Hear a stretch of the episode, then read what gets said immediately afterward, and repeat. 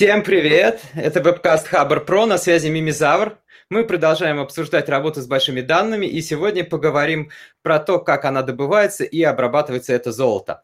Да, работа с большими данными – это конвейер, на котором трудятся целые команды. О том, как идет работа в начале и в конце этого конвейера, мы спросили сразу двух разных специалистов – дата-инженера и продукт-оунера. О том, как добываются данные, как они приобретают ценность, нам расскажет Дмитрий Захаров, дата-инженер и тимлит разработки витрины данных в Сбере. Дмитрий, привет. Да, всем привет. О проболе дата-сатанистов нам поведает исполнительный директор ТАК Консалтинг Игнат Постный. Он расскажет, как грамотно построить работу с данными, какие практические задачи он решает на проде и какие барьеры существуют. Игнат, привет. Всем привет. Мы в прямом эфире. Если у вас есть вопросы, пишите в комментариях, мы на них ответим. Поехали. И сначала мы узнаем, в чем разница между работой дата-инженера и дата-сайентиста. Дмитрий, в чем заключается твоя работа с данными? Ну, в основном, в общем и целом, э, вся моя работа с данными заключается в том, чтобы э, данные, из данных можно было добыть ценность. То есть я их, э, во-первых, ищу, добываю, очищаю, готовлю, проверяю их качество. А, помимо этого, еще очень важный этап – это создание метаданных, то есть данные о данных. Ну и, собственно, дальше мы их а, готовим для дальнейшего использования там, в части ну, там, построения обучения моделей или уже непосредственно напрямую для каких-то аналитических отчетов.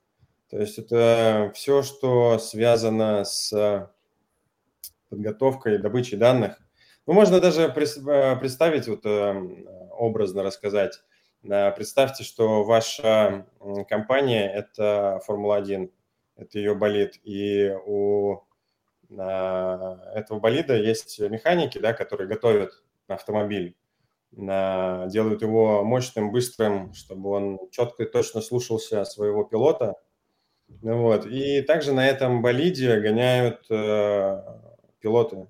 Так вот, э, механики – это и есть дата-инженеры, а дата-сайентисты – это пилоты. И чем лучше мы в связке поработаем, чем лучше мы будем использовать весь этот наш болид, а, тем э, большую ценность мы принесем бизнесу. Ну, в общем и целом можно так, так сказать. Дальше можно углубляться там далее в детали в этапы работы с данными, но я думаю, наверное, мы чуть позже к этому вернемся. Спасибо. Игнат, а как ты оцениваешь свою работу относительно Формулы-1?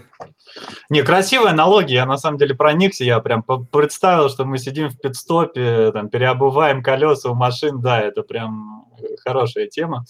А у нас немножко другая специализация. Мы консультанты-разработчики, мы помогаем компаниям вот эту гонку выиграть, да, то есть если продолжать красивую аналогию, у, у них есть там, деньги профинансировать классное участие в гонке, мы им можем понять, там, помочь занять призовое место, иногда даже первое. А смысл в чем? О том, что мы для наших клиентов, заказчиков берем какой-то там бизнес-процесс, который у них есть. Это может быть, не знаю, там экспертиза, приемка документов, там работа с претензиями, не знаю, какая-то, ну, у нас специализация просто на текстовых данных, да, то есть на тексты на естественном языке, мы им помогаем этот процесс за, заавтоматизировать, то есть у нас как бы есть история про расковыривание бизнес-процессов на томарные составные части, то есть мы смотрим, из чего состоит бизнес-процесс, его оцифровываем, согласовываем с заказчиком, что с ним все нормально.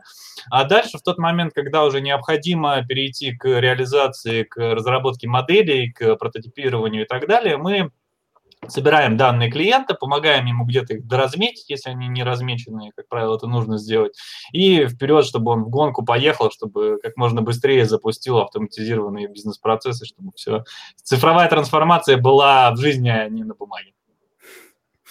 Спасибо. Давайте тогда посмотрим, какие у нас будут круги на этом треке. Вот, и обсудим, какие этапы работы с данными есть в ваших компаниях. Дмитрий, вот какие да, этапы есть в Сбере? А, смотрите, ну, э, я выделю самые основные, они могут э, повторяться там от компании к компании, но при этом может быть и своя специфика в этом. А, из основных выделю это поиск данных, очистка данных, подготовка, очистка, подготовка данных, проверка качества данных, а, документирование этих данных, это метаданные, и непосредственно передача на сопровождение. Вот если поподробнее чуть-чуть рассказать о каждом этапе, поиск данных, он заключается, это тут э, подключается больше даже работа аналитика, а, в, том, в той части, чтобы, вот если на примере да, Сбера, чтобы разобраться, откуда именно, из, какой, из какого конкретно там, поля в, во внешней автоматизированной системе банка да, поступает эта информация. Потому что, ну, очевидно, этих автоматизированных систем, там у банка их а, великое множество, а, они разные, и по-разному данные будут э, собираться, течь там в наш внутренний закрытый контур, да, где мы работаем с данными. Вот. Ну, опять же, надо понимать, что это в первую очередь банк, и он, мы работаем с критичными, в принципе, для банка данными, а, поэтому мы работаем именно у себя там, в закрытом контуре. И вот в процессе того, как эти данные а, поступают в наш внутренний контур, они проходят несколько там этапов преобразования в части типов данных. А, они чем-то еще обрастают каким-то там атрибутным составом, техническими атрибутными составами, чтобы вот докопаться до истины, а, понять а, окончательно, да, откуда же все-таки это берется, допустим, там клиент купил какой-то продукт а, у банка, да, там, не знаю, кредитную карту, и вот информация об этом, чтобы мы с ней должны, да, чтобы мы с ней уже дальше смогли поработать, она попадает в внутренний контур, проходя некоторый там, этап трансформации. И вот чтобы дойти до истины, да, найти все-таки вот чет, четкую, понятную линию, э, как эти данные идут и какие системы проходят, вот это в этом и заключается там работа аналитика, чтобы это все выяснить. Дальше уже подключается больше такая работа дата-инженера, это очистить эти данные и привести их а, в удобочитаемую там, для, либо для дата-сайентиста, либо там, для уже непосредственно аналитиков форму. Вот. В процессе поиска данных у нас появляется еще один этап, который характерен, я думаю, наверное, только для Сбера. Это получение доступа к данным. А, то есть чтобы физически да, тебе разрешили воспользоваться этим. Но эта история понятная, потому что все-таки мы работаем с критичными, опять же, повторюсь, да, для банка данными, и я думаю, никому из вас не хотелось бы, чтобы просто так ваши персональные данные, э, с ними была какая-то работа. Часто думаю, бывает так. Никому... Да, но вот видите, Сбер об этом заботится и не допускает таких моментов, поэтому у нас, именно у нас появляется вот такой вот еще один этап. Ну что ж, мы нашли данные, наконец-то очистили, и дальше начинается уже подготовка данных. А тут э, просто возникает великое множество вариантов в зависимости от того, что вы хотите получить. Да? Например, не знаю, там таблицу, там э, факт состояния, таблицу факт операции. Да, это я говорю уже там отсылки к Кимблу или там таблица медленно меняющихся атрибутов. Э, тут уже начинается как раз э, алгоритмическая работа дата-инженера, как вот эти очищенные подготовленные данные правильно сложить, чтобы ими можно было воспользоваться. Вот. Как только этот этап мы прошли, подготовили данные, начинается проверка качества данных. Это немаловажный вообще этап, чтобы не получить э, на выходе, да, грубо говоря, как вот я приводил пример с болидом, мы нажимаем на газ, а машина не едет, потому что нет данных, или они некачественные, или там какие-то выхлопы или выбросы появились, которые мы не учли проверка качества данных один из э, там, самых важных этапов. И э, у нас э, даже на эту тему существуют там свои определенные системы, которые автоматом генерят проверки качества данных для конкретного там типа таблиц или для, кон- для конкретного типа витрин. И уже после этого, как мы проверили, нашли, очистили, подготовили данные, а, они стали доступны, мы должны сохранить их, задокументировать. То есть это сбор метаданных. Это тоже немаловажный процесс, если вы, чтобы вы не забыли вообще то, что вы выведете, потому что зачастую бывает так, это инженер, который что-то выводит в пром, через где-то неделю-две он уже абсолютно не помнит, что он и по какой логике делал там для, по задачам для, ну, для нужд дата-сайентистов или там для дата-аналитиков. Вот, поэтому сбор метаданных, описание – это тоже немаловажный э, этап работы с данными. Ну и после того, как все мы это сделали, задокументировали, проверили, уже передали, это работает, это нужно передать на сопровождение, чтобы периодически кто-то это мониторил, либо какая-то автоматизированная система, да, по определенным метрикам смотрела. дальше начинается уже такой непрерывный, бесконечный процесс получения данных, их подготовки, проверки качества и а, отсылки в систему мониторинга, что все хорошо. И вот такой вот э, получается бесконечный пайплайн, и как вот еще, кем называют дата-инженера? Дата-инженер – это тот, благодаря кому, несмотря ни на что, данные текут туда, куда нужно. И здесь нужно еще добавить э, с отсылкой, да, что данные э, текут именно качественные и проверенные. Да, вот. В принципе, это вот из э, основных таких вех, да, этапов работы с данными у нас это происходит таким образом. Игнат, а у тебя компания э, поменьше, mm-hmm. чем Зверь? У тебя этапы в целом совпадают? Ну, э, во-первых, по поводу информационной безопасности сразу могу сказать, что не у Сбербанка единого такие проблемы есть у всех, на самом деле. 152 ФЗ, персональные данные, вот паспортные, вот это все, это классическая боль. Здесь, на самом деле, можно даже вспомнить историю о том, что недавно научились э, GPT-3, там, два модели хакать, большие трансформеры, они где-то пейперы там публиковали в прошлом, позапрошлом году, когда научились через натренированную модель вытаскивать сущности, которые она там видела один раз в тексте, да, то есть поэтому если ты просто выкладываешь большую модель, ее еще можно потом за реверс инженерить и хакнуть и посмотреть, что она видела. Поэтому боль, на самом деле, она универсальная, везде у всех есть.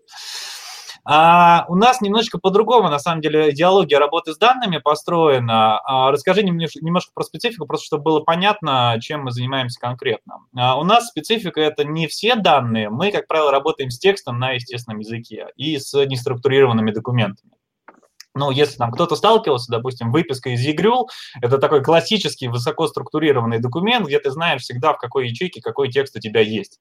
Тебе особо, скажем так, заморачиваться не нужно, у тебя понятно, где что находится, в какой графе у тебя там дата, цифры, суммы, фамилия, имена и так далее. То есть для тебя все это понятно. А у нас э, полная противоположность вот этой истории. То есть, не знаю, если взять какой-нибудь, я думаю, многие сталкивались, какое-нибудь языковое заявление в суд, да, то есть есть некая метаструктура документа, что где-то наверху у тебя там есть шапочка, заголовок документа, какая-нибудь просительная часть, что-то там, и внизу человек просит вообще, чего он пришел-то в суд, чего он хочет от э, уважаемого судьи. Но что внутри написано, ты абсолютно не знаешь. И у нас, соответственно, весь фокус, он на то, чтобы вот эти смыслы из документов выковыривать. Поскольку задачка сложная, вот этот классический подход, который описал Дмитрий, он работает действительно во многих областях, в частности финансового скоринга. Он э, в работе с естественным языком не особо работает. Э, простой пример, там, поиск адреса. А, допустим, тебе нужно где-то в тексте найти там адрес, не знаю, соответствующей организации. Для условно там дата-сайентиста, дата-инженера или программиста задачка заканчивается, когда ты нашел там условно от индекса, заканчивая последним номером дома, да, и как бы все это адрес мы нашли, мы уверены, вот это он хороший, как бы сущность там поименованная, мы нашли, отковыряли. Другое дело, что в решении как бы функциональных бизнесовых задачек эта информация, ну, близка к абсолютно бесполезной, потому что тебе важно понимать это, там, не знаю, если продолжая аналогию с судом, это адрес суда, это адрес ответчика, адрес заявителя, адрес регистрации, там, или еще какой-то из 50 возможных адресов. Поэтому, ну, мы как бы э, этого всего наелись еще где-то в начале пути, когда мы всем этим только начали заниматься, мы построили немножко другой пайплайн, пайплайн по работе с э, документами, мы идем там классический, как я не знаю, там дизайн мышления, да, то есть у нас э, всегда идем от функционального заказчика, и он нам говорит, например, меня интересуют такие-то типы там документов на естественном языке, мне из них нужно находить то-то. Мы записываем там, составляем некую карту смыслов, карту сущностей, там, для тех, кто в теме, это графы знаний и антологии, э, формализовываем вот эти знания, и э, потом уже дальше по ним работаем, по ним работаем и с нейросетями, и там, с моделями документов, с классификаторами, со всем остальным. А отличие в чем заключается? Э, у нас, ну, как, может, я немножко там подолью огонька в нашей веселой беседы сегодня, это что-то как-то спокойно, весело. На мой взгляд, профессия дата-сайентистов, как мы их ласково, ласково называем, дата-сатанистов, она временная.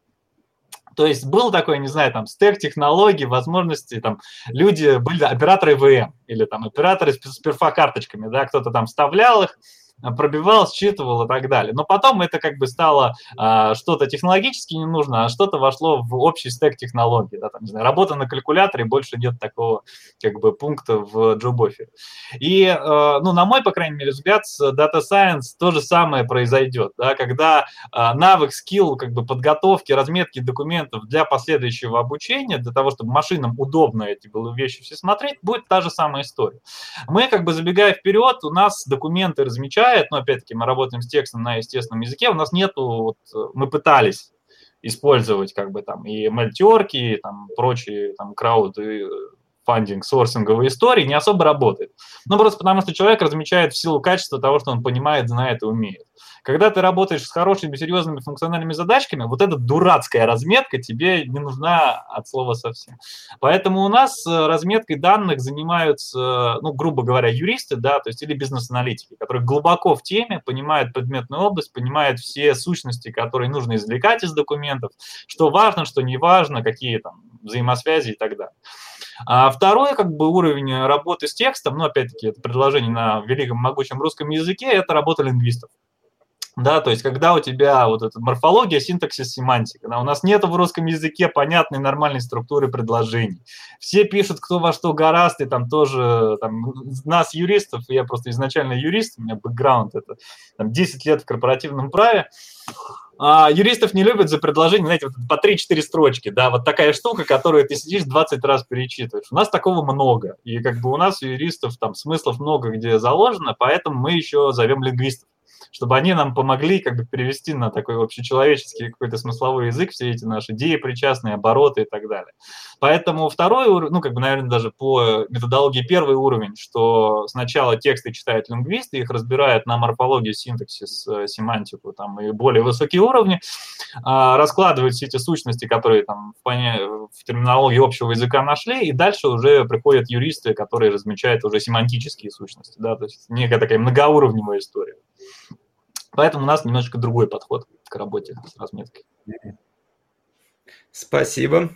А вот скажи, ты вот описал э, много этапов, да? А вот ты как продукт оунер который видит этот конверт сверху, видит его конец, общается с клиентами, а на каких этапах э, наиболее опасны ошибки? И если выйти на этот, э, если попасть в аварию на первом круге, mm-hmm. можно ли потом завершить гонку? И можно ли ее завершить, если попасть на последнем? Ну, как бы в ML есть такая классная поговорка garbage in, garbage out, да, то есть если ты мусор на вход подаешь, то какой-то конфетки на выходе ожидать было бы немножко глупо. Поэтому действительно разметка данных это такая как бы коровая ключевая функция, которой нужно действительно уделять прям много времени. Причем проблема, то, о чем как Дмитрий немножко упомянул, да, вот с конфиденциальностью, с доступом к данным. Потому что никто не готов ими делиться. Прям вот от слова вообще, да, то есть у кого-то там есть свои датасетики, все их так держат где-нибудь у себя, я не отдам, не покажу, никто их как бы не увидит, да, и вот эту всю историю, ну, никто не хочет делиться, и понятно почему. У тебя 152 ФЗ, лицензии, ЦБ и так далее, это все ясно. С точки зрения машинного обучения, обучать, ну, то, что мы видим, я не знаю, BERT, GPT, ExcelNet, и все-все-все, что сейчас выкладывается, как бы, вы, э, выкатываешь на документы юридические, ну вот начинает так не работать, что те the art, то, что в пейперах написано там 90-95% точности для языка в извлечении каких-нибудь именованных сущностей. Ты натравливаешь это все на юридические тексты, и начинается 50-40%, и ты как-то вот не бьется с реальной жизнью все последние архитектуры. Вот, поэтому у нас э, проблема такая есть действительно с разметкой, как бы, и к данным очень трепетно относимся, и, ну, дорогая действительно история размечать. От этого как бы ну, вот, никуда не деться. Мы не знаем другого решения, кроме как кропотливо, при помощи экспертов в предметной области как бы делать эту важную фундаментальную задачу. Потому что ну, нет в открытом доступе хороших данных. Википедия, э, там, не знаю, научные статьи, пейперы там, и все остальное, чатики, боты. Там. Ну, сентимент-анализ, ну хорошо, вы сделаете очередной 247 что у вас нейросетка будет отличать хорошие твиты от плохих. Но если вы хотите грубо, там, не знаю, классифицировать документы, какие-нибудь хорошие юридические, например, задачки решать, или другие какие-то специализированные, ну вот будет не работать от слова совсем совсем, потому что нет данных.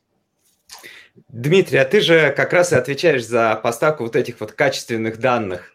Угу. Вот э, как да. ты считаешь, на каком этапе? То есть в начале это вот действительно проблема, и как вот ее можно избежать относительно твоей работы? Слушай, ну у нас, э, я вот сейчас э, понял, настолько там разные, настолько разные бизнесы, и при этом применяется там дата-инжиниринг, ну, смотрите, в нашей области основную, а, вот самая дорогая ошибка будет, это если мы неправильно поймем, откуда же эти все-таки данные поступают и что они на самом деле значат.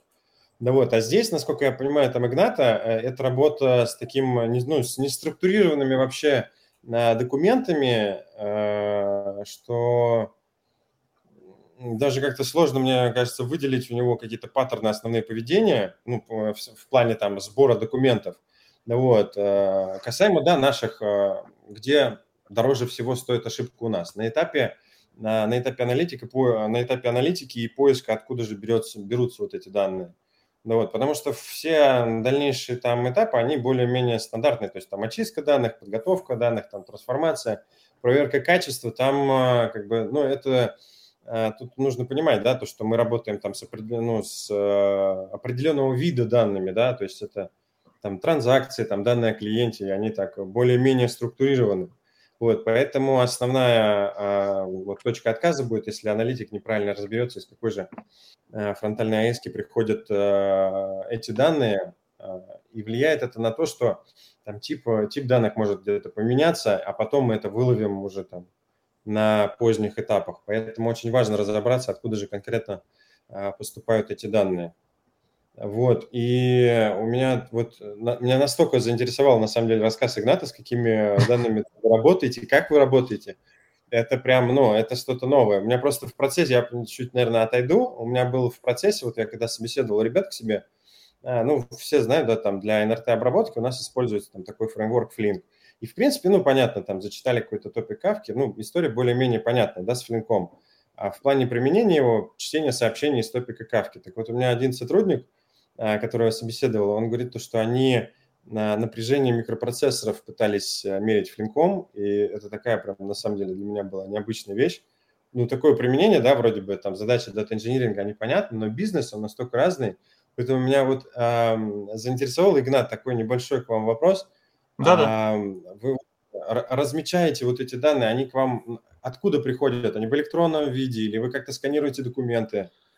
Это боль, это реальная боль, как бы вся Legal Tech, как братья на, на конференциях воет, каждый год собирается, плачется. У нас все плохо с данными, когда-нибудь что-то у нас случится. Ну, как бы золотой палочки нет никакой. То есть мы приходим к клиенту, мы ему говорим, как бы, смотри, золотое правило, 10 тысяч документов. Если у тебя столько есть, ну, грубо говоря, в год, да, как бизнес-процесс, который столько генерит, есть смысл вообще чем-то заниматься. Если у тебя там этого нет, ну, как бы одна тысяча, там, две тысячи документов, оно начинает взлетать, но как бы смысла особого экономического не будет. Просто потому что очень дорогая разметка и дорогие а, люди а, на вот эту всю историю, просто чтобы ее запускать.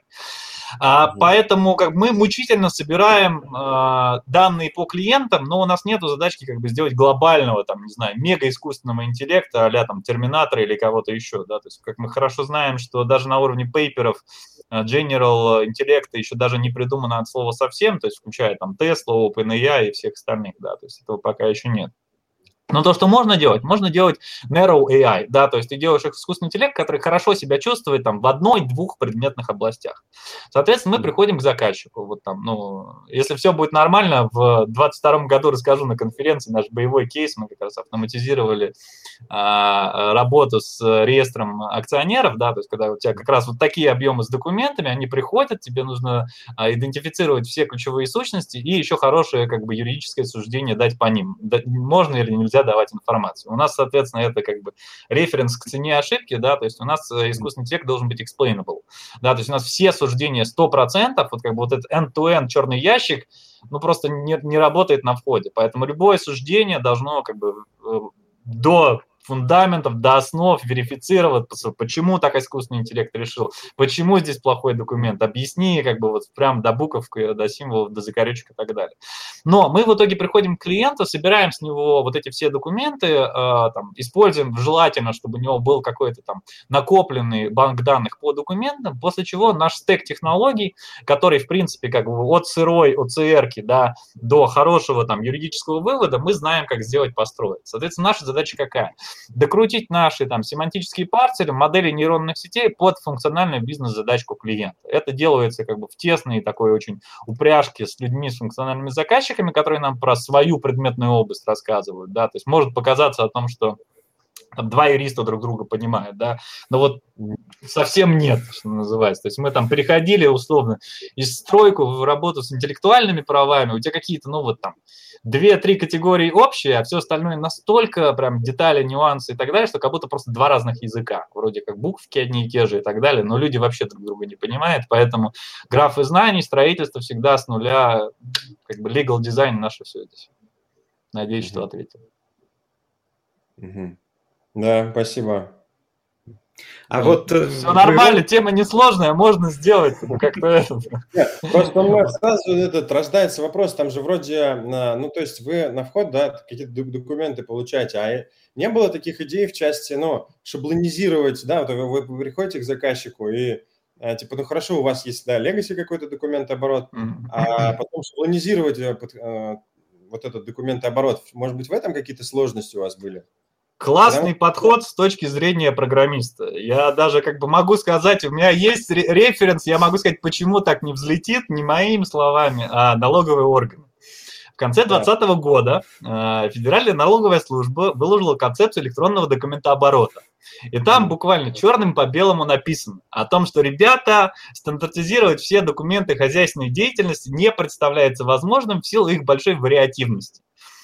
А, ну, э, возьмем, не знаю, раз уж с нами большой зеленый, возьмем, не знаю, второй, третий банк по величине, да, грубо говоря. Они занимаются одним и тем же, да, то есть оба банка выдают кредиты, выдают займы. По-хорошему, как бы, они бы, наверное, могли иметь одну форму кредитного договора или там договора ипотеки. Но э, мы просто люди, которые хорошо знают банковскую систему, мы знаем, что в жизни никогда они не договорятся по поводу единой формы документа. Это там случится, если только на уровне закона это будет утверждено. Покуда это так, как бы, если ты, э, ну, если более серьезно, да, если у тебя есть доминирующее положение, ты, например, там, типа госорган, да, который можешь запретить передавать документы в каком-то неидеальном формате для тебя, да, то есть я работаю только с XML, если у тебя бумажка, там, скан-копия PDF с печатью и подписью, иди лесом, да, то есть если ты можешь такое сделать, как бы, действительно тяжелые решения не нужны. В большинстве клиентов, с которыми мы работаем, ну вот как в кейсе как э, с работы с, реестродержателем, да, то есть они как раз получают запросы от госорганов, и таких десятки. И налоговая пишет по одному шаблону, а там адвокаты по-другому, а органы следствия третьим образом. И так везде и все. То есть великий могучий русский язык ты не обуздаешь. Это давняя мечта программистов, я не знаю, там эксперименты еще в 80-х годах в Британии начинались, они пытались на пролог переложить там законы э, на эту тему, но пытаетесь, не, не, не получится обуздать э, язык ну, штука невозможная. Очень, как бы, естественный язык это настолько, как бы, такая штука емкая по передаче информации, и мы считали недавно в компании у себя, компрессия, как бы, смыслов к тексту 1 к 15 составляет для профессионала в предметной области. То есть одно предложение, а профессионал в нем видит 15 смыслов. Ну вот и попробуй загони все это в шаблоны, стандарты, как бы удачи.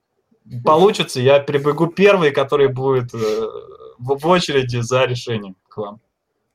Я понял. Спасибо.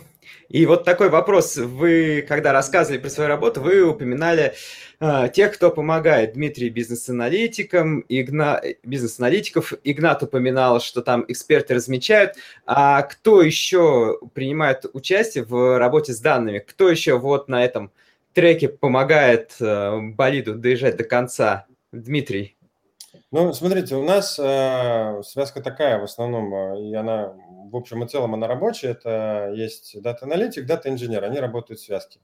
А есть у нас заказчики, это либо там дата-сайентисты, либо там еще бизнес-аналитики, либо просто там какая-то продуктовая команда, которая хочет э, переиспользовать или построить там какую-то кампанию, да, кампанию продаж на этих данных, и она говорит, в каком виде, какие данные им нужны. Ну, это то, что поступает нам на вход. В основном в процессе у нас участвует именно дата-аналитик и дата-инженер. Что делает дата-аналитик? Занимается как раз-таки вот этим а, первым этапом поиска, докапывания до истины. На самом деле такая самая нетривиальная, сложная задачка разобраться, откуда же все-таки, как текут эти данные. Дальше результатом работы вот этого дата-аналитика а, является ну, прототип там, на SQL, да, ну, на SQL-подобном языке. А, что, же, что же конкретно нужно будет сделать дата-инженеру? А дальше начинается, вот э, это формируется, да, как в, в рамках ТЗ, вот, и дальше дата-инженер у нас приступает к работе, то есть он смотрит уже на объемы данных, на там, порционирование исходных данных, на порционирование источников, вообще на ресурсы, которые он может на это затратить. И там начинается алгоритмизация, да, и подбор наилучшего там способа обработки вот этих э, данных. И, собственно, после того, как я дата-аналитик, там, дата-инженер поработали в связке, уже получается вот этот продукт, это конкретно там таблица или витрина данных, которую, которая потом может приносить уже ценность бизнесу. А это бывают различного рода там на там, таблице тот же самый там кликстрим с какого-нибудь сайта или просто там таблица транзакций или еще там таблица каких-то фичей, которые рассчитываются на основе транзакций. А бывает такое, что нужно там и на основе транзакций, на основе кликстрима там как, какой-то атрибут построить, который потом а, будет использоваться там для какой-то модели. И вот, э, вот, вот из всего вот этого хаоса вот эти два человека, они а, попытаются его как-то обуздать и создать такую конфетку, которая потом уже будет чего-то стоить в этой жизни и приносить уже какие-то деньги бизнесу. Игнат, а у вас как? Кто помогает? Да.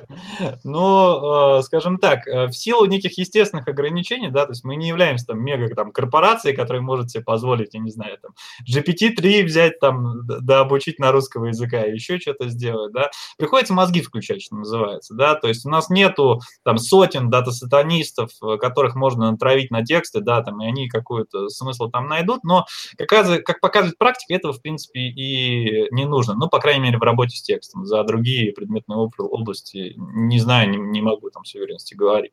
Но смысл в чем? Что, э, в принципе, сейчас за последние там годиков 4-5 написано реально столько, как бы, если ты, ну, читаешь на английском языке, да, то есть ты прям берешь последние работы в тематике ML, NLP, если ты понимаешь, о чем люди говорят, то ты, в принципе, можешь там, берешь, условно, на гитхабе, берешь архитектурку, смотришь, что получается, что работает, что нет, как бы, и дальше и уже докручиваешь под свои нужды. То есть здесь, в принципе, хорошо работающих мозгов достаточно для того, чтобы все эти вещи докручивать, если ты понимаешь функциональную область, да, то есть здесь э, о чем можно сказать? О том, что, а, скажем так, если приходит к человеку с очень высокой специализацией, там, за каким-то там, советом, вопросом, да, ему для того, чтобы дать рекомендацию, нужно как-нибудь, ну, там, 2-3 дата-поинта. А, ну, простой пример просто из нашей, там, условно, юридической практики, да, то есть если приходит там банк, тогда банки приходят там по фроду с заказчиками, да, а и спрашивает, вот я не могу разобраться, у меня клиент, там, мой заемщик добросовестный или нет, он там действительно у него корпоративный конфликт, или он как-то нам мне лапшу на уши э, навешивает. А специалисту высокой классификации достаточно там двух-трех дата-поинтов, и они могут быть очень неочевидными. Ну, там формата не развелся ли случайно недавно там бенефициар бизнеса со своей женой, да, то есть поэтому а человека, допустим, который более низкой классификации, ему нужно там посмотреть договоры, там, не знаю, прочитать все детали, нюансы и так далее. То есть дата поинтов таких уже там десятки, сотни, тысячи и так далее. Соответственно, здесь, ну, поскольку, еще раз, у нас нету, как мы для себя в определенный момент решили, людей именно чисто data science э, категории, да, то есть есть архитекторы нейронных сетей, но разметкой данных занимаются эксперты, которые эту тему глубоко понимают. То здесь, конечно, помогает это экспертные знания. Это первый момент. Второй момент, когда мы приходим к новому заказчику, начинается творческий процесс. То есть, как правило, заказчик не с нуля, да, то есть у него есть где-то какие-то накопленные данные старые, там результаты проверок, где-то там написанные экспертами заключения, я не знаю, там обработки предыдущих документов, какие-то там цепочки, архивы данных, где-то что-то есть. Задачка творческая, как это из этого чего-то такого не очень структурированного сделать нормальную такую хорошую размеченную обучающую выборку для последующего там до разметки, до работы, до обучения. То есть здесь помогает еще практика самого а, клиента, клиента накопленных данных. Это прям ну, золотая жила, э, там, некая такая штука, которая позволяет извлекать экспертные знания, в том числе из, из результатов предыдущей работы. Спасибо. И еще такой вопрос. А сейчас объем данных, он на его качество влияет? Дмитрий. Объем данных на... Да нет, на самом деле, какой бы ни был объем, сейчас а, достаточно технологий, чтобы обработать, ну, практически там, да, любые объемы данных, а, ну, ну, не любые, конечно же, но при, дол... при должном умении можно обработать, в принципе, и на любые объемы данных, да, при, при правильном там, алгоритмизации, при правильном подходе к на, там, алгоритму обработки данных. Вот, э, поэтому так. А на выходе, то есть э, данные будут ценнее или даже на небольшом объеме данных можно получить ценность? Ну, это смотря, смотрите, это смотря для чего, смотря для чего, для каких целей. А, объем данных на качество данных а, в плане проверок, то, что нету каких-то выбросов данных, да, там, то, что, ну, то, что у нас а, наш итоговый продукт в плане данных, он корректен там и может приносить да, какую-то пользу. Объем данных на качество, он не будет влиять, но а, если мы говорим об этом как в части обучения DS-модели, то здесь, э, здесь, наверное, лучше я передам слово Игнату, потому что в части, как влияет объем данных на DS-модель, я здесь вам не подскажу. Вы, вы хотите их песен, их есть у меня. Да. А, значит, а, расскажу такую задачку. Значит, а, умеют ли нейронные сети понимать текст на естественном языке? значит, э, ну, как бы с предысторией, да, чтобы была некая как бы, замануха история. Да. Изначально считалось, что, как это сказать, это невозможно. Любой, включая английский язык, слишком сложный, там, невероятно там, комплекс, там слишком много сущностей, тональностей и так далее. Но потом у нас в NLP произошла революция. Все прям просто были в восторге. Дмитрий, может быть, знает о том, что когда OpenAI написали блог, когда машинка начала генерить текст. Всех просто прям восторг, экстаз, значит, уже на, на входе какое-то одно предложение про единороги, а на выходе у тебя получается связанный термин, текст уровня Нью-Йорк Таймс. И так много-много покрутили, и дата-сайентисты такие думают, блин, слушайте, а реально текст понимает. Ну, может же писать, они делают вывод. Поэтому, наверное, понимает. А проблема в том, что нифига подобного. Последняя модель, насколько я знаю, самая большая, это GPT-J, может быть, там буковку забыл последнюю, это 6 миллиардов параметров. А, я не возьмусь сказать, сколько в долларах она стоила обучение ее. Но вот ExcelNet, одна из предыдущих там огромных архитектур, стоимость ее обучения просто на электричестве, там, чтобы это, э, температуру озоновый слой подогреть на видеокартах, это там 2-3 миллиона долларов подсчеты были. С учетом неуспешных опытов, это уже история про 20-30-50 миллионов долларов, архитектуру с нуля покрутить и так далее. Сколько GPT-J стоил, я даже вот прям не, не возьмусь сказать, это какие-то безумные деньги. Но смысл в чем? Что ты э, даже современные последние вот эти ботовые разговорные модельки спроси что-нибудь такое, где а, ну, там, например, человек спрашивает, да, вот эту модель языковую, а скажи мне, что такое любовь? И она ему такая, о, любовь – это состояние полета души и так далее. Человек проникается, блин, как она классно говорит, пишет и так далее. А спроси что-нибудь конкретное, например, сколько будет 2 плюс 2? Ответ будет разниться от там 3 до 7, и в зависимости от погоды, там, вариативности и так далее, да, или там, это очень сложный вопрос. Соответственно, как бы прикол в чем? О том, что сколько данных ты не запихивай в нейросети, как бы, ну, долго историю с вот этими кошечками, с кошечками, там, собачками, то там качественного скачка не будет. Как бы здесь, в принципе, а, на самом деле, может быть, не очень хорошая тема, потому что у нас в свое время уже была зима а, в области искусственного интеллекта, да, когда все встало, все такие прям приуныли, работы написаны, но технологий нету. Вот то, что сейчас, э, как с биткоинами, да, там безумное количество для того, чтобы проводить транзакции на биткоине, сейчас таких же безумных денег стоит крутить последние огромные, огромные, мега монструозные модели. Но на самом деле, как бы, все равно они, например, текст на естественном языке ни черта не понимают. Они притворяются, что понимают, да, то есть они могут там написать код немножечко продолжить, там, или в чатике с тобой поболтать, но опять-таки а, Алекса Челлендж, насколько я знаю, 20 минут никто еще не выдержал э, разговора с человеком, да, то есть э, никто пока не победил. А, можно продолжать, как бы, есть кактус, но наша все-таки инсайт, как бы, мы пришли, как бы, ну, как немножко сумасшедшие люди, да, то есть мы юристы, которые открыли у себя подразделение по разработке, по работе с искусственным интеллектом несколько лет назад. Наш все-таки инсайт о том, что не-не, ребята, просто, как бы, надо немножко забыть по поводу истории того, что вы работаете с удобными для вас датасетами да, то есть у вас есть хорошие данные, они чистенькие, они красивенькие, они прилизанные, давайте мы будем работать с ними. И у тебя получается там сентимент-анализ очередной, да, то есть ты взял у тебя нейросеточка, обучил ее на Твиттере, на отзывах, там 4 звездочки, это хорошо, 5 звездочек отлично, а там 2 это плохо, да, то есть ты научился такую штуку делать. И чем больше отзывов, тем все лучше и так далее. Но с точки зрения бизнеса, опять-таки, абсолютно бесполезные задачки, да, то есть, ну вот я как юрист, не знаю, 10 лет стажа, не я, там, никто из моего круга общения никогда в жизни сентимент-анализ даже не подумает, как можно какой-то функциональной задачки хоть куда-то прилепить. Но продолжают загружать данные. Я, честно говоря, не знаю, на что надеяться. Может быть, может быть, где-то родится интеллект на какой 6 миллиардов параметров ничего не дало, но вот 6 миллиардов первый параметр, вот появится сознание, появится умение работать с данными и будет счастье. Maybe. Ну, что-то я сомневаюсь. Да, это был хороший анекдот. Ватсон – это математик. Холмс, как вы догадались, он дал абсолютно точный, абсолютно ненужный ответ. Вот, и вот история, да. она как-то очень хорошо повторяется. Вот, и вот нас э, в комментариях спрашивают по поводу э, как раз, как можно на этот вот конвейер обработки данных заскочить. И можно ли стать дата-сатанистом или дата-инженером людям без э, математического бэкграунда? Дмитрий? Ну, в моем понимании все-таки ну, на конвейер вообще, в принципе, да, ну, тут в зависимости от, компании, от компании, опять же.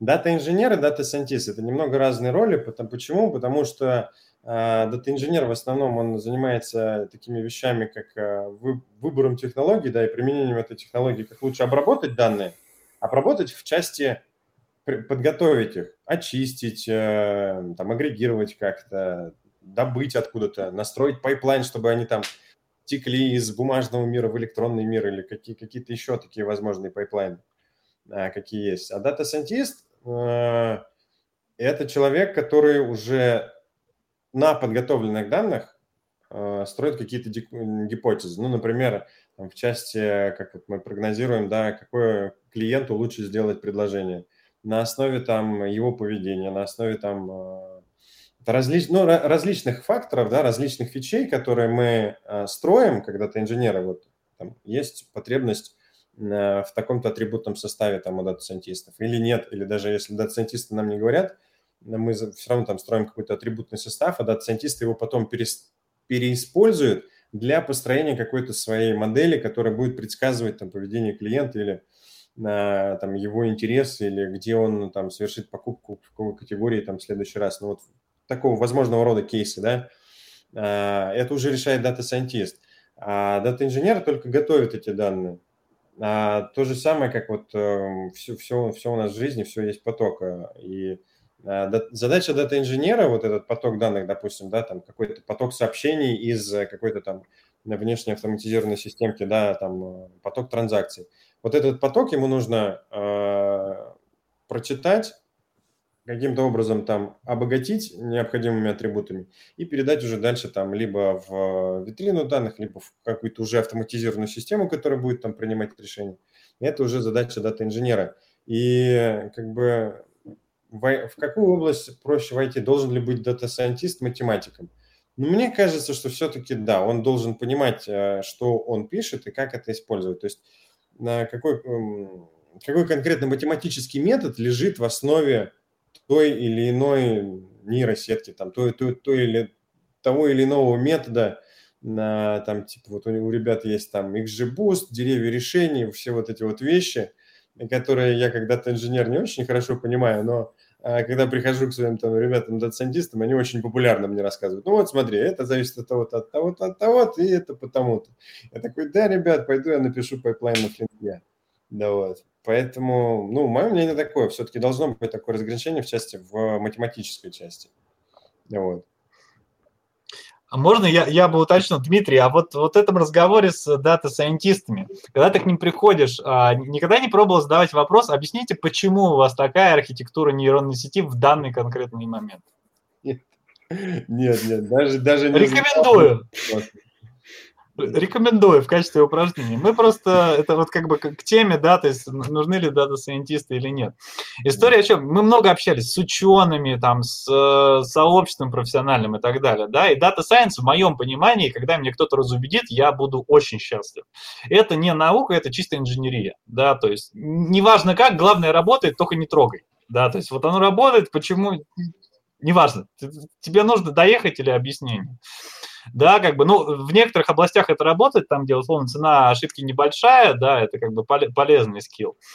А другой момент, что у нас как бизнесовые задачки, да, то есть цена ошибки будет серьезной. Ну, например, если когда-нибудь до этого дойдет, о том, что, не знаю, какой-нибудь искусственный интеллект будет генерить какие-нибудь, не знаю, там, э, решения в выдаче отказать кредит, да, то есть как э, уже много где сделано, но там, нельзя будет, допустим, получить кредит без искусственного интеллекта. Но цена ошибки большая, да, то есть, и, ну, потому что вот у меня модель такая, да, то есть, или там лосс-функция такая, это достаточно плохое объяснение, там, почему она к такому-то пришла. Отвечая на вопрос, соответственно, человека, который спрашивает про образование. Людей, которые нужны сейчас прям в Data Science как ключевой компетенции, на мой субъективный взгляд, большой потребности нет. Да. В принципе, пейперы уже все написаны. Есть, наверное, несколько еще прорывов, которые нужны э, в области, но они не, не фундаментальные, да, то есть там, ну, добавить еще там пяток процентных пунктов будет хорошо.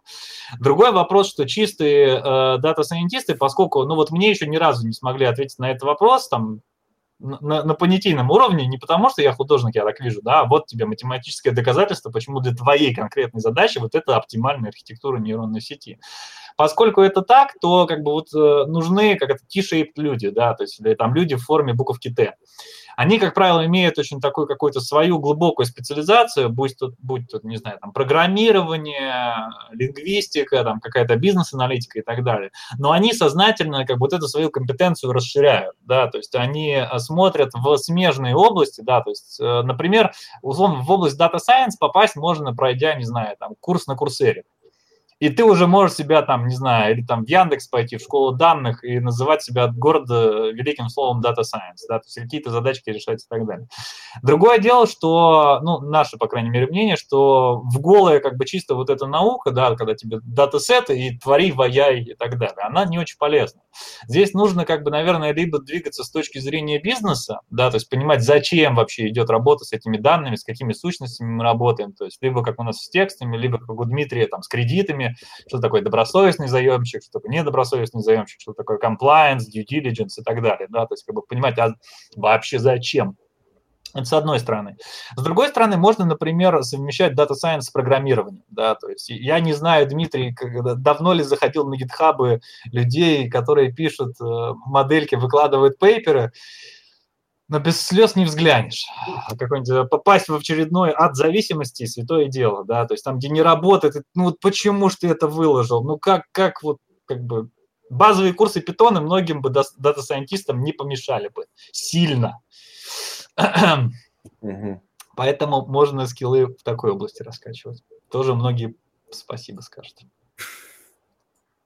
А вот ты упомянул T-shape, а давайте попробуем составить такое примерное из мозаики панно, что должно в этот T-shape входить при работе с данными. Вот, например, относительно э, дата-инженера. Дмитрий.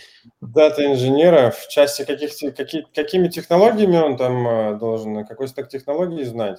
Стек технологий, и вот э, есть же область дата-инженера, да, должен ли он за нее выходить? То есть должен ли он уже изучать то, что делают дата-сатанисты, аналитики. Ну, как минимум, хотя бы, вот если мы говорим, да, про там, про чистого дата-инженера, да, ну, как минимум, хотя бы понимать, о чем там ребята говорят, для чего они это делают, и как это хотя бы примерно устроено, потому что у меня вот э, на раннем этапе, когда я только-только там начинал знакомиться с э, вообще дата-инжинирингом и со сферой там больших данных, у меня была такая задачка развернуть на DS-модель, ну, применить э, модель, э, которая анализирует там сообщение, анализирует текст сообщения и там э, делает вывод об этом сообщении, там можно его отправлять клиенту или нельзя отправлять его клиенту. Вот, и нужно было применить вот эту модельку в части там, потока к, из топика кавки, то есть идет поток сообщений, да, перед тем, как его отправить клиенту, оно должно быть проверено вот этой моделькой. Это вот на заре там когда я только-только входил в эту область. И вот мне пришла такая задача взять вот эту вот модель и развернуть, применить ее там в кластерном режиме для, да, для вот этих вот, для этого потока сообщений. Для меня на, на начальных этапах это было просто там, ну, какой-то черный ящик, запикленная какая-то модель, которую я там просто прописал э, через UDF и потом по, применял ее к этому к потоку сообщений. Вот. Э, это было, ну, если бы, наверное, я понимал, как именно она работает, может быть, я избрал какой-то другой путь э, там, применения да, этой модели уже, там, вывода там, в промышленную эксплуатацию и так далее. Да, вот, поэтому хотя бы верхнеуровнево понимать, э, какие типы там модели существуют, как они работают, и самое главное, сколько они потребляют ресурсов.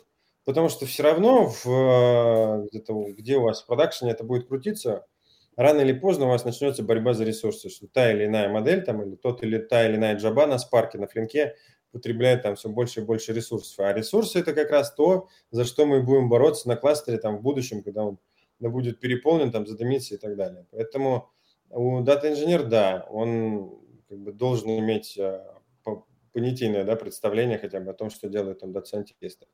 Из э, таких стека основного технологий, да, его инструментарий, ну, SQL, я не знаю, это как с молоком матери должно уже просто поступать. Вот. А затем, ну, из, один из фреймворков э, распределенной обработки данных, там, а ну, Spark, он до сих пор популярен, на уже там третья версия выходит, и я думаю, что он никуда от нас не уйдет. Flink, э, ну, тут идут такое, можно этот холивар разводить в плане NRT обработки данных, что лучше использовать там Spark Streaming или Flink э, это, это, тема, это тема даже для отдельного обсуждения, и там, и там есть свои плюсы, есть свои минусы. Ну вот, э, понятие какой-либо там MPP, распределен Massive Parallel Processing, там Database, та же самая там GreenPlum, Teradata, Vertica, хоть э, на какой-то там Massive Parallel Processing базе поработать, чтобы можно там писать нормальную обработку данных на этих базах. Ну, плюс знакомство с какой-либо там новой SQL базой данных. И при всем при этом, конечно, нельзя забывать про оркестраторы. Мой любимый Apache Airflow. Вот, это, в принципе, такая штука, которая может все, что запускать все, что угодно, где, где угодно. Вот. Это, ну, такое, может быть, сейчас вот назвал, да, ми- минимальный набор а, скиллов, да, там для дата-инженера, то есть какой-то фреймворк распределенной обработки данных, там, понимание Massive Parallel Processing Database – ну и если вы хотите там прям строить какое-нибудь хардкорное, там прям, ну, вот хардкор хранилище данных, а, Kimball, Dimension Modeling – это такая книжечка, которая там должна быть обязательно к прочтению. Вот, в целом, ну, из таких из навыков, знаний, может быть, ну, в целом все. Ну и, а, ETL-средства забыл. А, Apache NiFi, а, как варианты, ну, информатика можно использовать, ну, как, какое, какое-нибудь там ETL-средство.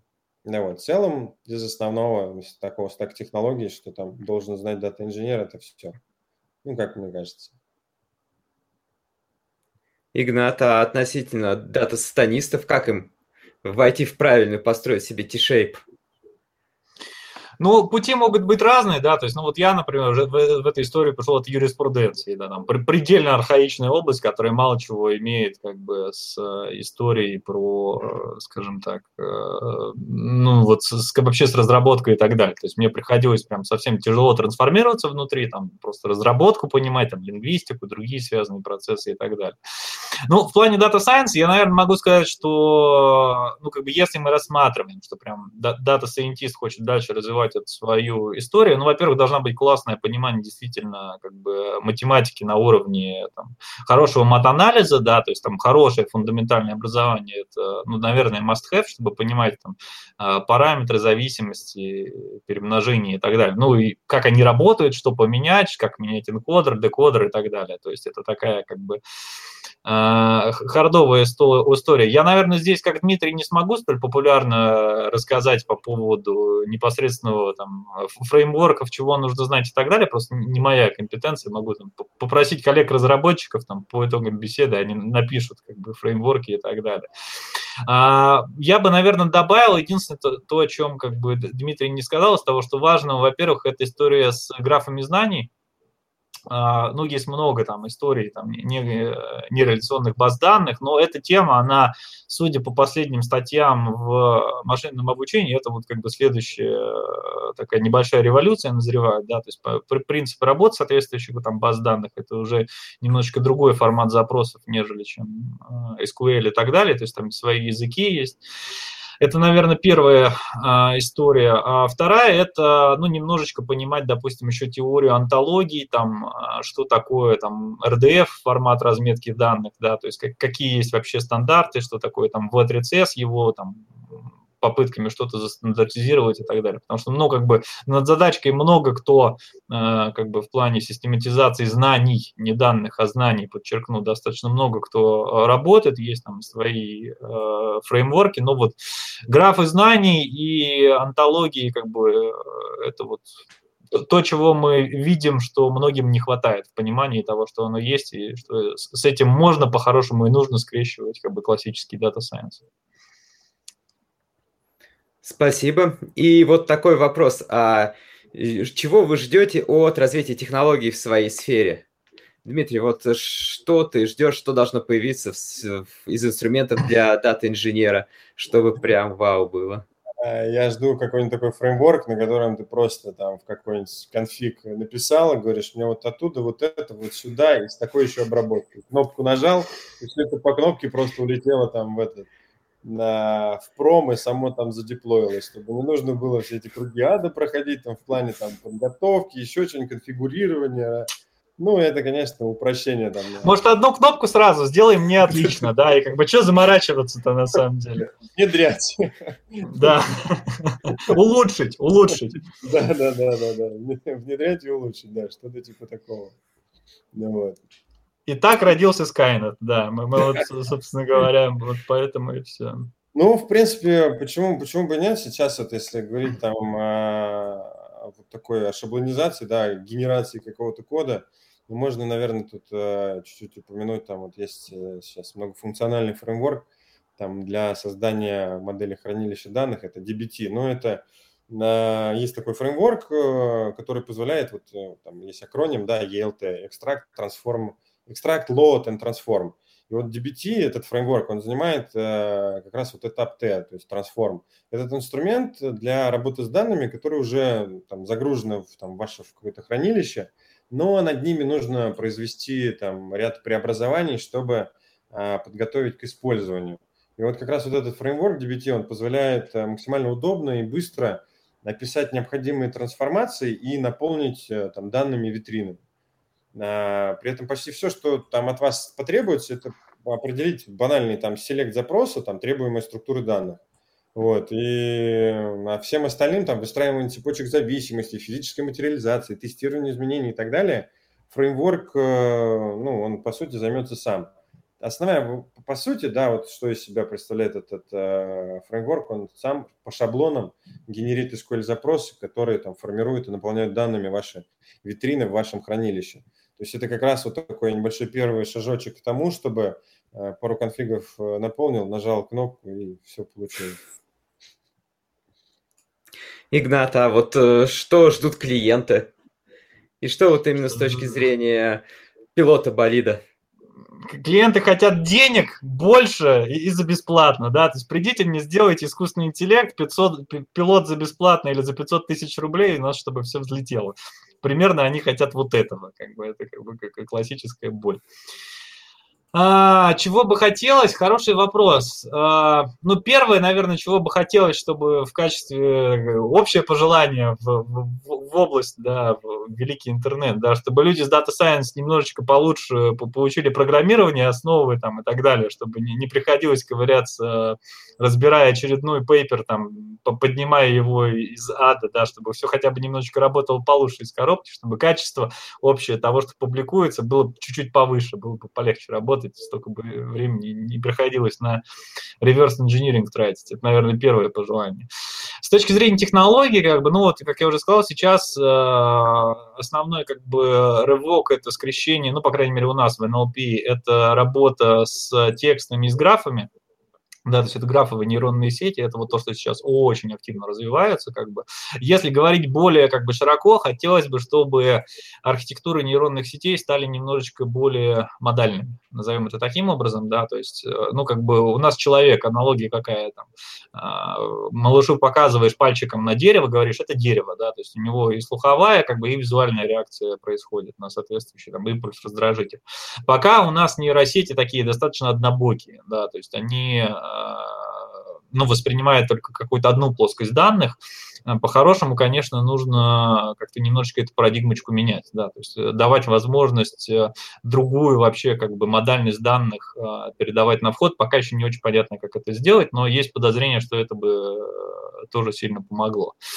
Третье, наверное, я так это немножечко потроллю. А, предположим, что был бы какой-нибудь там один большой игрок или какая-нибудь федеральная крупная структура с большим количеством данных, да, которые там, они бы там э, вдоль и поперек бы изъездили все, что можно из них там выжили, там заавтоматизировали скоринг физических лиц, да, то есть автоматизировали обработку с документами. Возможно, они бы сочли, наверное, для себя как-то приемлемым немножечко поделиться данными, да, то есть там выложить в открытый доступ что-то там, чтобы коллективный разум помог им, в том числе их процессы заулучшить и так далее. Просто общался где-то годика-полтора а, назад, Дмитрий, с твоими коллегами по цеху, обещались выложить некоторые инструменты в области NLP мне в беседе, но вот что-то как-то не случилось, да, хотя есть и фреймворки и так далее. Поэтому, ну так, как бы я бы задумался, есть ли, как у большой великой песочницы ЦБ, некий мандат обязательства на то, чтобы это, делиться экспериментами с комьюнити, с сообществом, потому что, как показывает практика, идей классных много у кого, но они сильно упираются в нехватку с данными. Экспертизу все равно никто не отдаст, а вот данными поделиться можно было бы. Но это так, в качестве пожеланий. Мечты, Для большого мечты. бессознательного. Ну, почему мечты? Я не знаю. Я, я бы подумал, я бы подумал, что, чего можно заполучить, бенефитов и так далее. Угу. Но это так, легкий неприкрытый троллинг. И у нас последний вопрос. А какие сейчас есть нерешенные проблемы при работе с данными? Вот со стороны даты инженера. Ну, Дмитрий? Э, нерешен, нерешенных проблем э, сложно сказать, на самом деле, вот именно по поводу нерешенных проблем. Я бы здесь да, больше все-таки обратил внимание на э, тенденции, да, которые у нас вот, э, существуют, куда, откуда, откуда и куда мы идем, да, основные тенденции в, в обработке данных, что сейчас все мы пытаемся перевести на, в э, облачное хранилище. И вот э, из э, интересных а, вещей. Это, ну, опять, как, как же я, как, как до этого говорил, про э, борьбу за ресурсы. И э, из нерешенных, наверное, не скажу, но вот на что обратил бы внимание в своей работе, что попробовал бы там переиспользовать. Сейчас э, набирает обороты такое эластичное хранилище Snowflake. Э, в чем его особенность? Особенность в том, что архитектура Snowflake позволяет там воспользоваться всеми преимуществами облака. То есть э, хранилище данных может э, мгновенно расширяться и сжиматься, не прерывая выполняющиеся запросы. То есть что это нам дает? Ну, как бы существуют и другие хранилища данных, которые работают э, в облаках. Ну, я не знаю, там самое известное это там Amazon Redshift. Но для их расширения все равно необходимо добавлять сервера, хоть и э, виртуальные, но что за собой влечет перераспределение данных, а значит в той или иной мере там даунтайм. Вот, и э, такая вот э, парадигма, да, эластичного хранилища данных, которая в зависимости от запросов пользователей, в зависимости от нагрузки, умеет э, эластично там расширяться, сжиматься, а как мы знаем, да, сейчас идет вся в основном парадигма такая, что там предоставляют обработку данных как сервис, да, то же самое там AWS, там Google Cloud Platform, там Mail, Яндекс, они тоже все предоставляют типа как сервис. Вот вы можете у нас заказать сервис, платить за него какие-то деньги, и этот сервис предоставляет вам возможность обрабатывать эти данные, при этом не храня у себя и не там сопровождая все эти железки. И вот э, как раз-таки вот такое эластичное хранилище данных, оно, мне кажется, ну, выглядит очень перспективно в плане там, борьбы за ресурсы и в плане там, а, платы за эти ресурсы, которые мы переиспользуем, чтобы там, подготовить данные, а затем извлечь из них ценность. Если честно, Дмитрий, что-то как-то очень странно такое слышать. Э, у вас же там э, соседи, Сберклауд, как бы, и, пожалуйста, мощности расширяйся хоть, хоть в никуда, хоть, или какие-то проблемы с этим есть. Да нет, проблем, проблем с этим нету, просто у всех всегда есть нацеленность на то, чтобы сокращать, сокращать косты, как говорится, за, за, за счет этого получать прибыль. Чем меньше мы затратим денег на сопровождение там и на ресурсы, и тем больше денег мы заработаем. только бизнес. Понятно. Окей, ладно. Я, я уже думал, у вас проблемы есть. Я так удивился сильно. Уж ничего себе. Сберклауд место перестал на диске выделять. Какие нехорошие люди. Слава, слава богу, с этим все хорошо, но переиспользовать какие-то там э, перспективные направления и посмотреть в их сторону Почему бы нет? Мы всегда к этому открыты и, собственно, это используем в работе у нас. А, кстати, раз про облака заговорили, у вас, кстати, получается данные как-то в облаке держать так, чтобы это было 152 ФЗ compliant? Вот в том-то и дело, что, ну, внутренний, да, какое-то внутреннее облачное свое хранилище, да, возможно. Внутреннее да. облако – это оксимарон, мне кажется. Ну, это такая штучка. Да, но ну, тут нужно понимать, что как бы вы с каким типом данных мы работаем. И просто GDPR так, и 152. Да, и при этом как бы ни одна кибербезопасность, а у нас она, можно сказать, великолепно работает в Сбере, она никогда в жизни... Чувствуется не... такая эмоция в голосе хорошая. Я говорю только о ее великолепии. Никогда в жизни она не, до... не, не допустит такого, чтобы была хоть какая-то угроза персональным данным клиентов, а еще там, там данным о, транзакции, о транзакциях, данных о картах и так далее. Никогда в жизни такого в Сбере не произойдет. То есть нет, если я правильно понял. Да. Окей. Спасибо. Игнат, а вот по твоей, по работе с естественным языком, с обработкой документов, нерешенные проблемы? Нерешенные проблемы. Не, у нас как бы на самом деле проблемка одна из фундаментальная. Она связана с тем, что нету хороших э, антологий графов знаний. Да, то есть эм, ну, скажем так, когда мы там несколько лет начинали вот эту всю историю, да, то есть это хорошая вещь делать как бы инференс э, объяснимым, да, то есть увязывать его с антологиями, с графами. Собственно говоря, на, на этом мы о Хабре писали там некоторое время назад, да, что ребята как бы explainable AI – это тот, который на графах знаний живет и так далее. Но только проблема в том, что э, их нету, вот прямо от слова совсем, да, то есть э, там условно можно там в пример, наверное, привести в свое время там в налоговой сделали, там использовали FIBA, да, это Financial Industry Business Ontology. Но если для финансовых инструментов это такая антология очень развесистая, там на всякие деривативы, сущности мега специфические, то если мы что-то посмотрим в области юриспруденции, в области там договорного права, что-нибудь, не знаю, каких-нибудь споров, претензий и так далее, нет вообще ничего.